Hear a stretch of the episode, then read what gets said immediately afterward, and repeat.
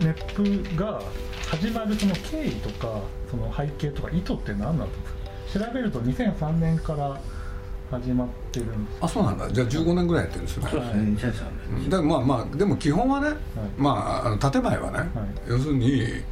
ろんなね単行本単行本を作ろうっていうのがまあね出版じゃないですか、はい。その時にいきなり単行本作ろうとしてもなかなか実現しない、うん。そうすればあ雑誌を作ってその中で連載をやればい単行本になるよねっていう、これですよね、うん。うん建前はね。はいはい。でも本当はざあのしあのなんだ雑誌やってみたかったんです。それだけです。鈴木敏夫のジブリ汗まみれ。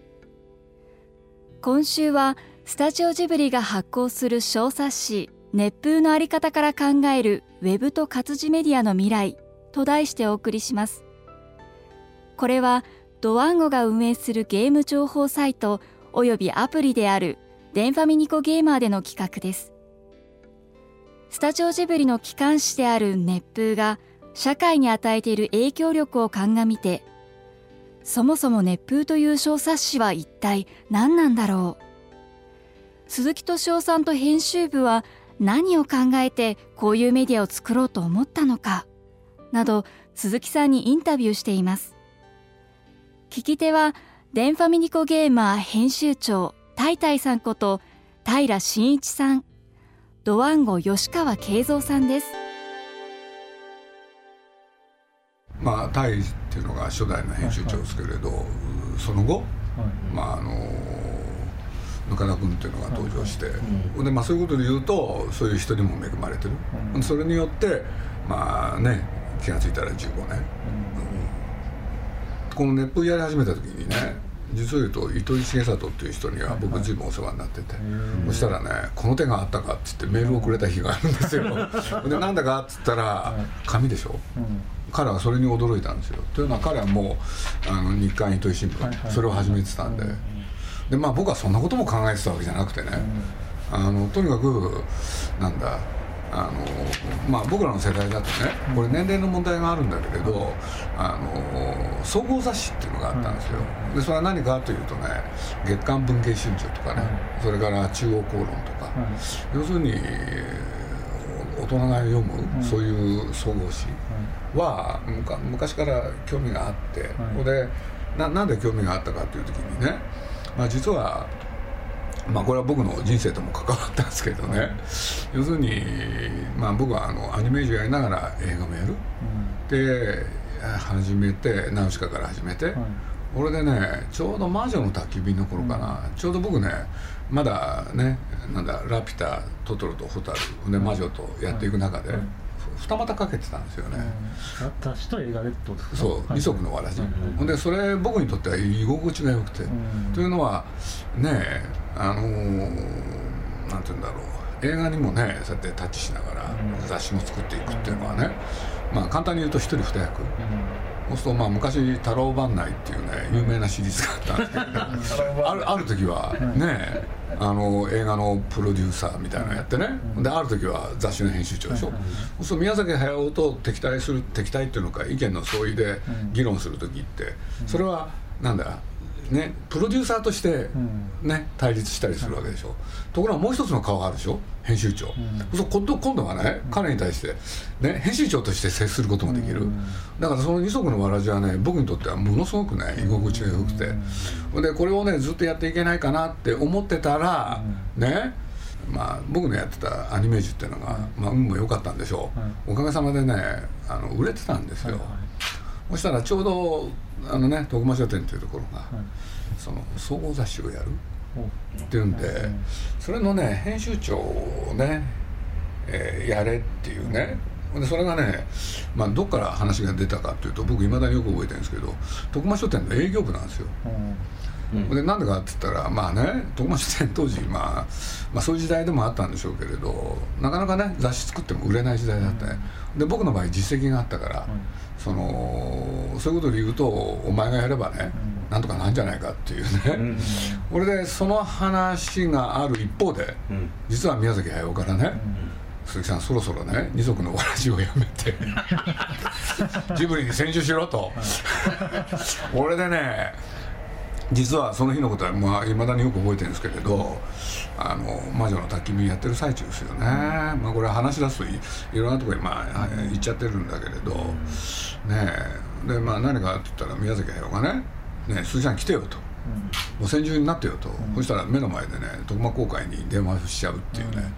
であの人って端的明瞭な人だから余計なこと前置きないんですよ、ね、社長ですか？鈴木さんをください わかりやすいでしょ。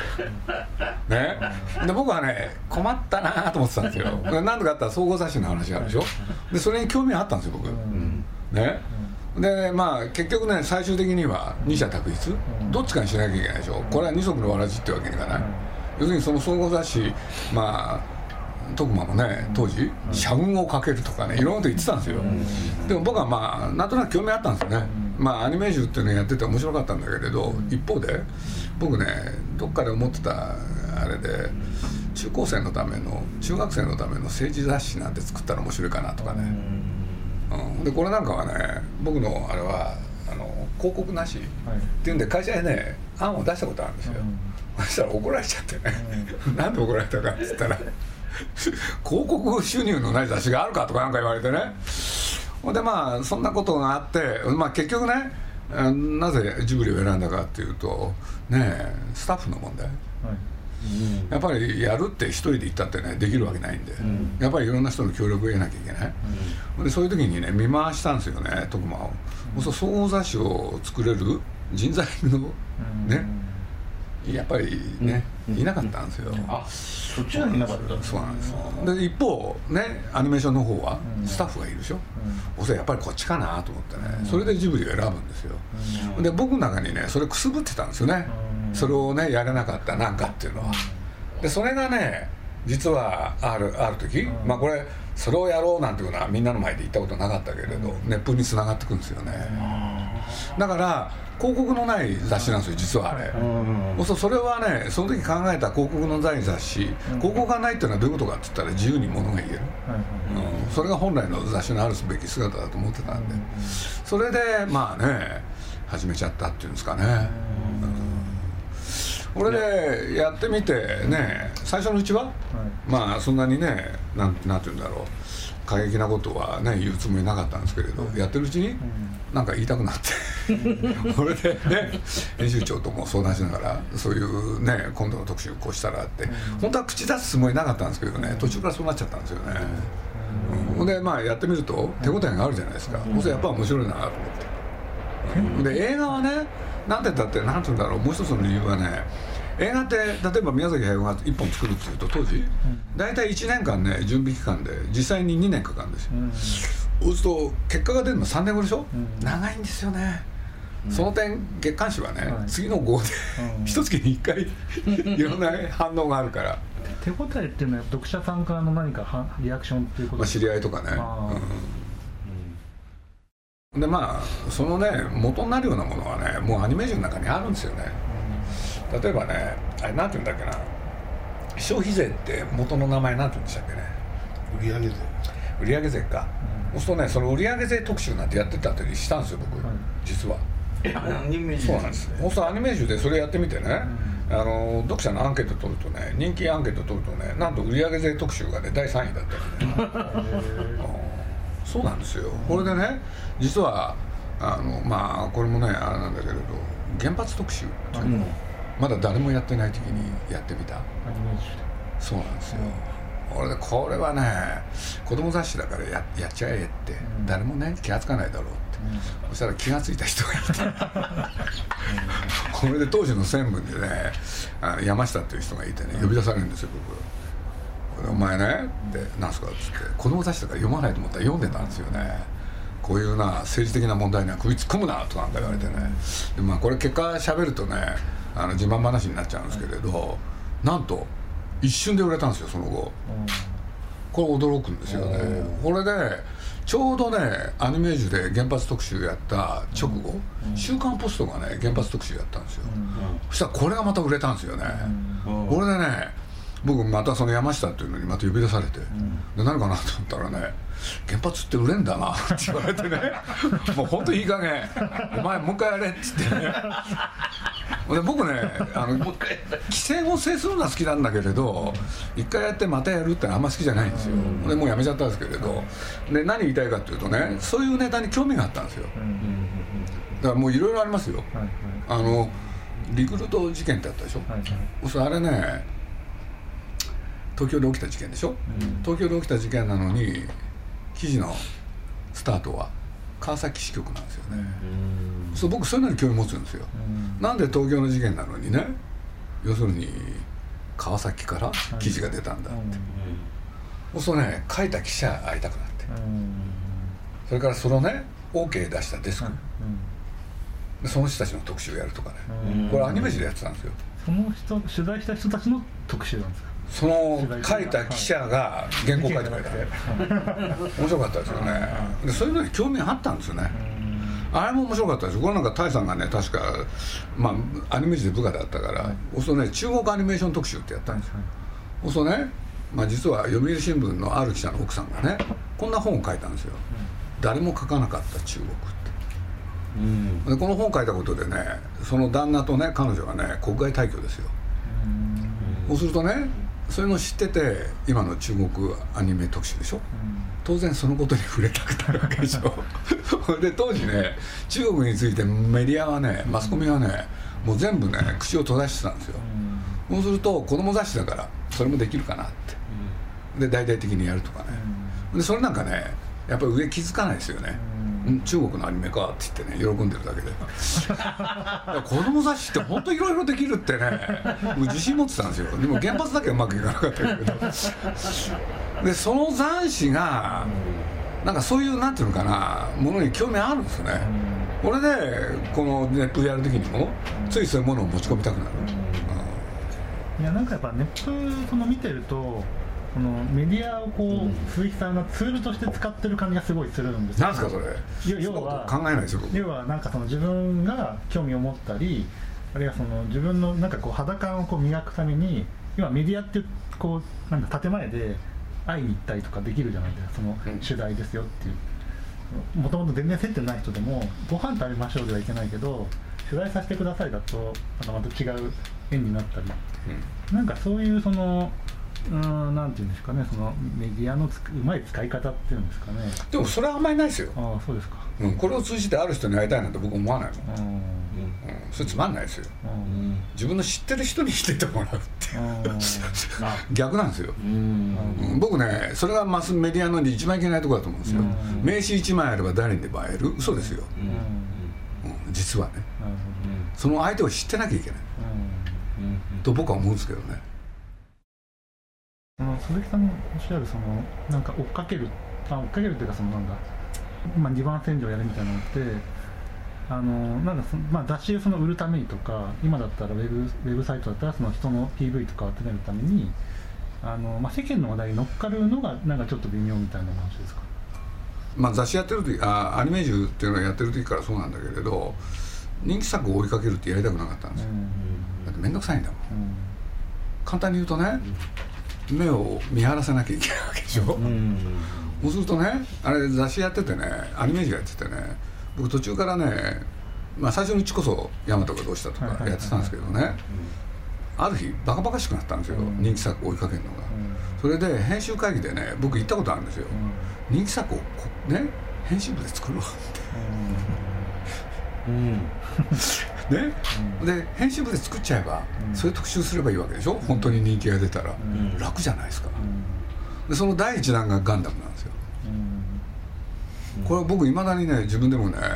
あのそういう若かったからでしょうね。考慮日、あのガンダムの資料っていうのがね来るのが遅かったんですよね、俺で来たでしょ？もう考慮日なんですよ、で急遽ね考慮紙でページ作り直すんですよ、これでその結果何が起きたかっていうとね競合誌あるじゃないですか、扱いが一番でかくなるんですよ、で富野義行っていう人と接点が持てるんですよ、要するにアニメーションだけはそうやってそういう扱いをしてくれた、これで話に行って行ってね、うん、俺で長くお付き合いすることになる、うん、その時僕が腹の中で思ってたことは何かって言ったらガンダムを人気作にしようって、うん、そうすれば毎月ねいろんなね企画を考えなくて済むって、でそれがエスカレートしてジブリになっちゃうんですよ。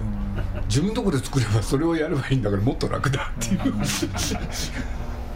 な分かります？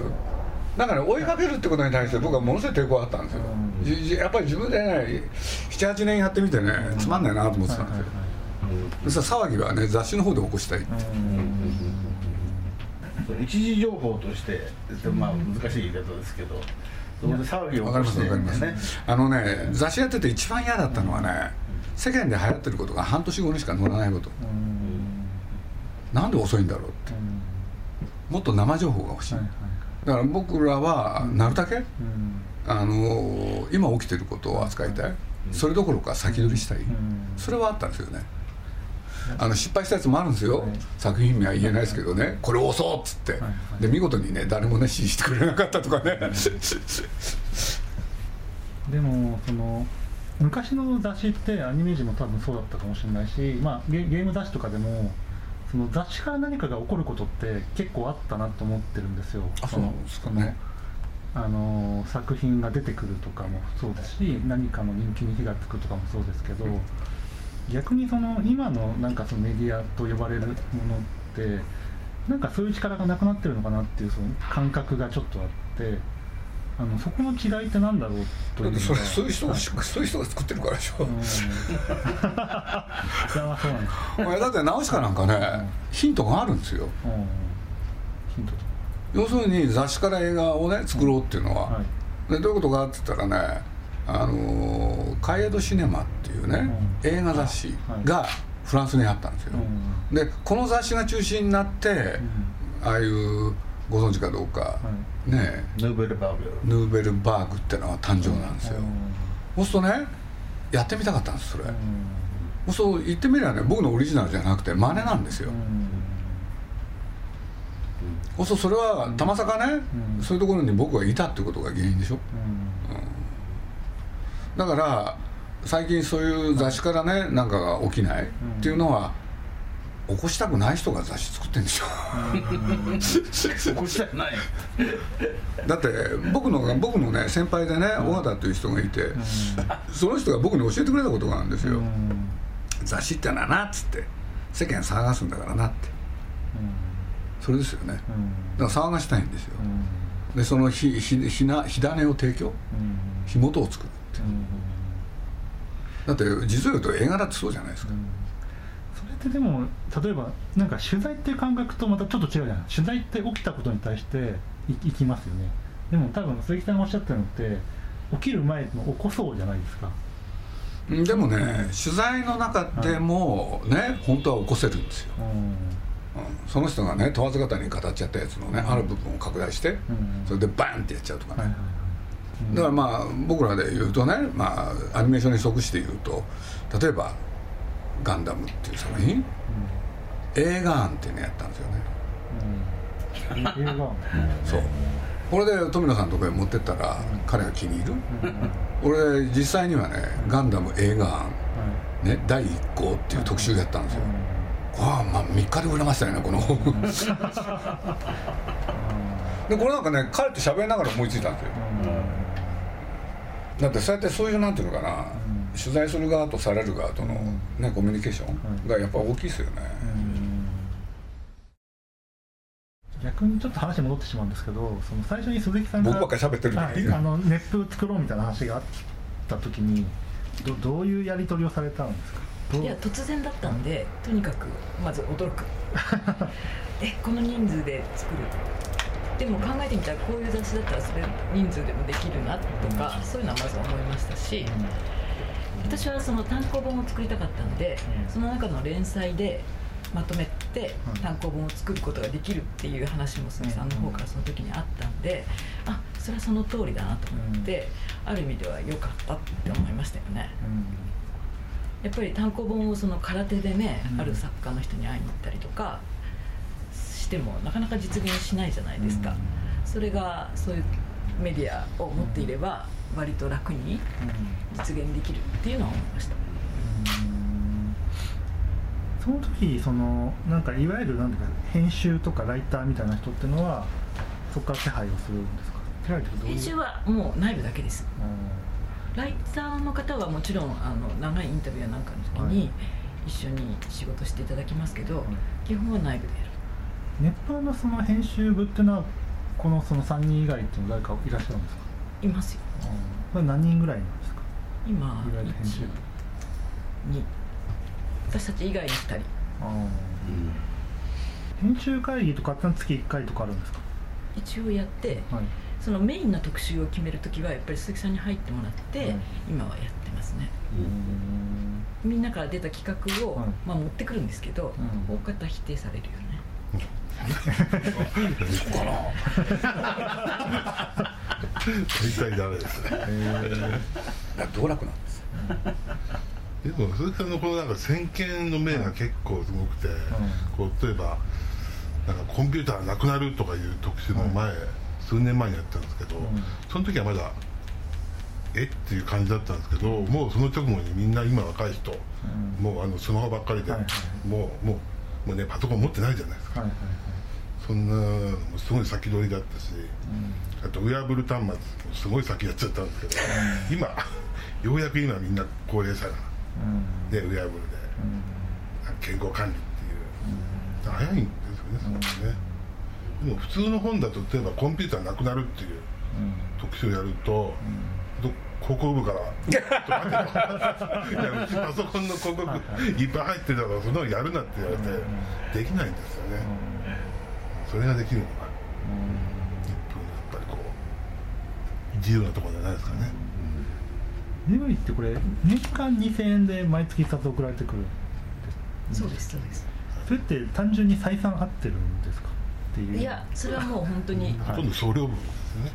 うん基本的には運賃だけですよね、はい。それを送るための。それが2000円基本的にはフリーの雑誌なので、うん。書店に置いていただいて、うん。それを手に取っていただくっていうのが基本なので、その採算が合うとかそれは今考えなくて済んでるので、うん。うん売れた売れないっていうのはね、やりたくなかったんですよ、ちなみに今何部ぐらい吸ってるとかってなんか聞いていいものあったかいいよ。8000 8000部うちあんまり増えないでほしいんですよ うちその書店にこう置いてあるものとその送ってるものだとどのぐらい送あれなんですか？3000と5000ぐらいですかね。3000が置いてあって5000部。うん逆。逆逆。ああじゃあ本屋に取りに来る人の方が多いですね。もう圧倒的にそれってこうなんだろうフラッと手に取る方ってどのぐらいいらっしゃるの？それとも結構やっぱ同じ人が毎回毎回取ってる？多分そっちの方が多いと思いますね、で特集によって例えばその私が担当したのは奈良義朝さんのっていうのはさい最近あったと思うんですけど、はい。そういう時にはなんか奈良さんのファンっていう人がうん。突然それを手に入れたくて電話してきて本屋さんに行ったけどないんですけどっていうような感じでした、あとあれですよね、まあ、僕の知り合いっていうのか、はい。い、ろんな方のリストがあって、でその人たちに本を送ってるんですけどね、うん。やっぱり反応がすごいあるんですよね、やっぱりそれは面白いですよね。今月は面白いとかね、なんか本当素朴な疑問で申し訳ないんですけどなんかこうクロクローズドしてる意図とかあるんですか？そのさ紙紙の雑誌で。例えば僕僕から見るとこの記事ネットに載ったらすげえ反響あるんだろうなっていうのがゴロゴロゴロしてるんですよ、なんかそういうものってこうネットでやるこうなんか意図とか。いや何度もね何度もあったんだけれど、は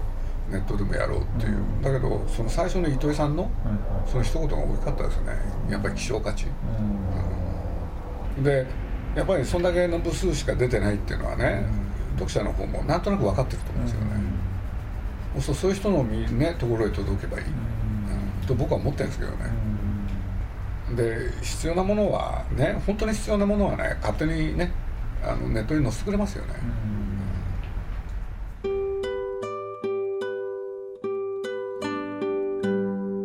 スタジオジブリが発行する小冊子「熱風のあり方から考えるウェブと活字メディアの未来」いかがだったでしょうか？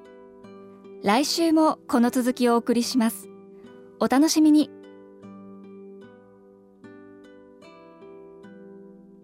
鈴木敏夫のジブリ汗まみれ。この番組はウォルト・ディズニー・スタジオ・ジャパン。ローソン。アサヒ飲料。日清製粉グループ。au ブルボンの提供でお送りしました。